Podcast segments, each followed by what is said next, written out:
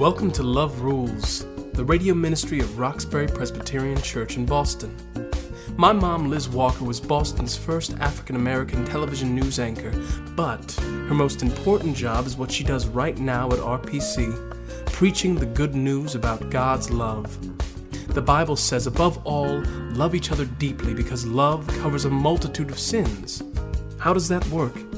Join my mom now as she offers us Love Rules from Roxbury Presbyterian Church. Hi, everybody, and welcome to Love Rules. Our message today you've got to show up to win. And the text, Hebrews, the 10th chapter, the 24th and 25th verses. And let us consider how we may spur one another on toward love and good deeds, not giving up meeting together as some are in the habit of doing, but encouraging one another, and all the more as you see the day approaching. You know, there are many contests that, that happen, and, and you can't win unless you go in to get the reward or the award. So that's the whole point of this passage, as far as I'm concerned. How often do you make it to church? Maybe you go every once in a while, or maybe you're committed to going every week, but maybe this radio station is how you worship. Now, there could be lots of reasons that you can't get to church as often as you'd like, but I've been thinking about this a lot, and I just want you to know you need to go to church. You need to go to church if you have to ask somebody for a ride. You need to go to church if, if somebody has to bring it to you.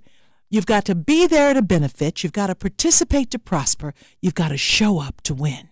Just like those contests that, that you win, but you have to go in to get the prize. We are saved into the body of Christ, and you have to be in the body to win. The writer of Hebrews is very concerned about people who are not showing up. That's what this text is about. He writes, Don't give up meeting together, as some are in the habit of doing. You see, there were people falling away from the faith all over the place in the early church. They had lost their enthusiasm. This writer wants to rally the troops. He says you have to stick together. And that's the theme of this, this entire letter, really showing up. It's written as encouragement to these second generation Christians who are mainly Jews. By now, the gospel has spread out into the world, but some of the folks who started, you know, earlier want, want to go back to their Jewish traditions. They want to do their own thing. So the writer of Hebrews reminds them in this letter there are three things you need to know. You've got to draw near to Christ, you've got to hold fast to the faith, and you've got to consider how to spur each other on encourage each other in love and good deeds. This is not the time to give up. You've got to show up to win. The power of this letter is, is in its definition of winning.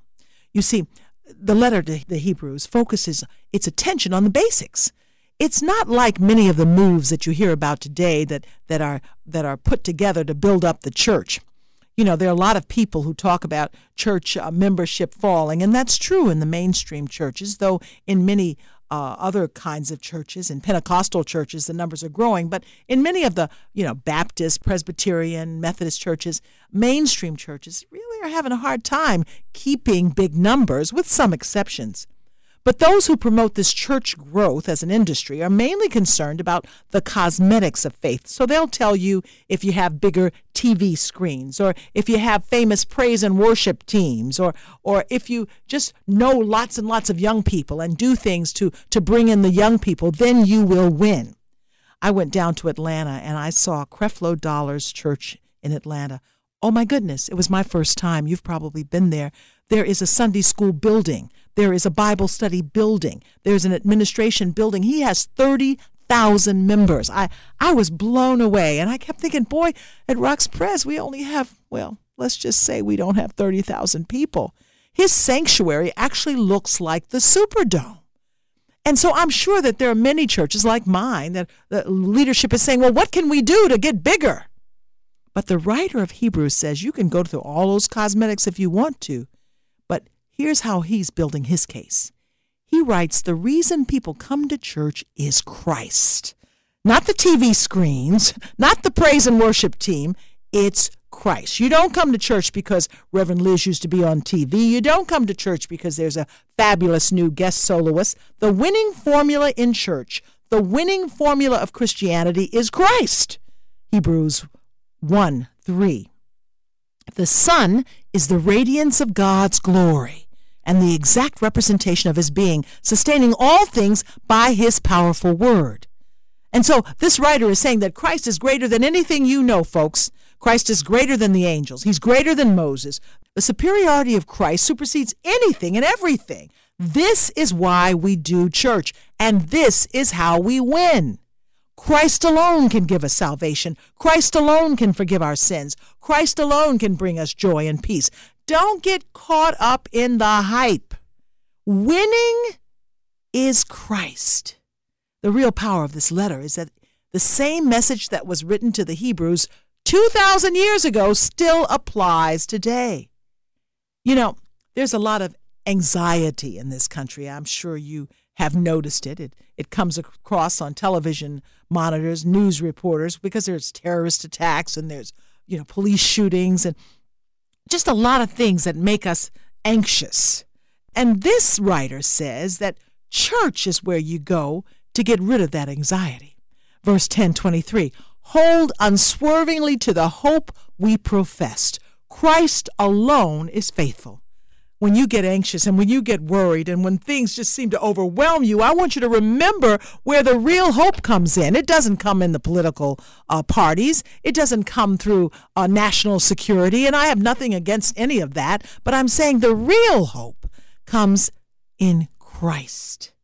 And it is in church where you learn this truth. And more importantly, learn to trust it. You got to go to church. You got to show up to win wherever you are, whoever you are, whatever you believe. Now, this sounds like a commercial for Rox Pres, and I would like each and every one of you to come. We're at 328 Warren Street, but that is not the point of this message. The point is, we are all called to the body of Christ. So, whatever excuse you're using for not going to church and you know who you are, you've got to show up to win. I am so thankful you've joined us today. Remember, Love Rules is totally listener supported. Won't you make a donation right now to keep this program on the air? Log on to roxburypresbyterianchurch.org and click on Giving. That's roxburypresbyterianchurch.org. Click on Giving. Thank you. God bless you. You've got to hold unswervingly to the hope we profess. Christ alone is faithful. This is the church's message. This is the message of our faith. But you can't uh, separate those. You can't have the Bible without the church. You can't have church without the Bible because the Bible's message is to the body of Christ. Now, this writer is not simply concerned that we hope, he writes that we should hold unswervingly to the hope. The Greek word there is unwavering. Uh, it refers to an upright object that never changes from its true angles. It's perpendicular. It remains the same regardless of what happens. Where do we learn that kind of uh, fortitude, that kind of power? In church. You know, there's a lot of talk these days over the all over the country from sociologists and psychologists and community leaders about resilience. The Rockefeller Foundation has doled out millions of dollars to 100 cities, including Boston, to improve their resilience. Now, this is defined as a way to get through, to spring back from natural disasters like earthquakes and fires, and also from some of the increasing social stresses that weaken the fabric of a city rising unemployment, inefficient public transportation, violence. Those are the issues that are in my neighborhood, but those are the issues that are in every neighborhood. And so leaders are trying to come up with strategies to help whole communities respond to these kind of adverse events. Uh, resilience is, is really a hot topic among cities today. But I don't know what can produce resilience better than going to church. 2 Corinthians 4 8 9. We are hard pressed on every side, but not crushed, perplexed, but not in despair persecuted but not abandoned, struck down but not destroyed. That is what the Bible teaches us, and that is what the community of God can shout out in truth. Hard pressed on every side but not crushed, perplexed but not in despair, persecuted but never abandoned, struck down but not destroyed. You learn that not at home, you learn that in church. Resilience, the ability to bounce back that's what we need as we mature in our relationship with Christ. we mature in our self control, in our emotion regulation, in our optimism. That's where this hope comes from. That's where it comes in. It we live our hope day to day in the body of Christ. You learn to live your hope through every activity in the church, through the life of the church, through the fellowship with other believers. That, that's the reason we have funerals, not only to honor the dead, and we definitely do that because of that, but to hold unswervingly to the hope we profess. Christ alone is faithful. In the church, in the body of Christ, we need to learn this. And this is offered to us no matter what church you go to, because this is the essence of our, of our faith as Christians. But you have to show up in order to absorb this, to gain from it, to grow from it. And that's why this text includes the admonition to consider how to spur each other on by love and good deeds. Now, this notion, considering, that means that's what you're going to do before you move, before you act. You're going to find the same word in the NIV Bible. It says, fix your eyes on. To consider means fix your eyes on. And it's not just talking about the eyes of your of your face and your head, it's the eyes of your heart. So considering how to spur each other on in love means that I'm before I'm going to try to spur you on in love, I'm going to pray for you. I'm going to meditate on you. I'm going to think about who you are and what the needs are in your life and, and what you have to bear. We have relationship with each other. Stirring each other on, that means to provoke each other, to incite each other. You know, you usually think of people inciting a riot, but this is a word used for positive action. It means that love doesn't just happen, it needs to be worked out, even provoked. We have to stir each other on in love. We are responsible for each other. And we have to teach the world that, but we have to learn it first. And that's what happens when you go to church. You got to show up to learn to love. You've got to show up in order to learn how to witness. You've got to show up to, to know what fellowship is all about. Don't just say, I used to go to church or sometimes I go to church. Wherever you go to church, go. You have to show up to win. And don't forget, RPC is at 328 Warren Street in Roxbury. Thanks for joining us. Be blessed. Thank you for tuning in.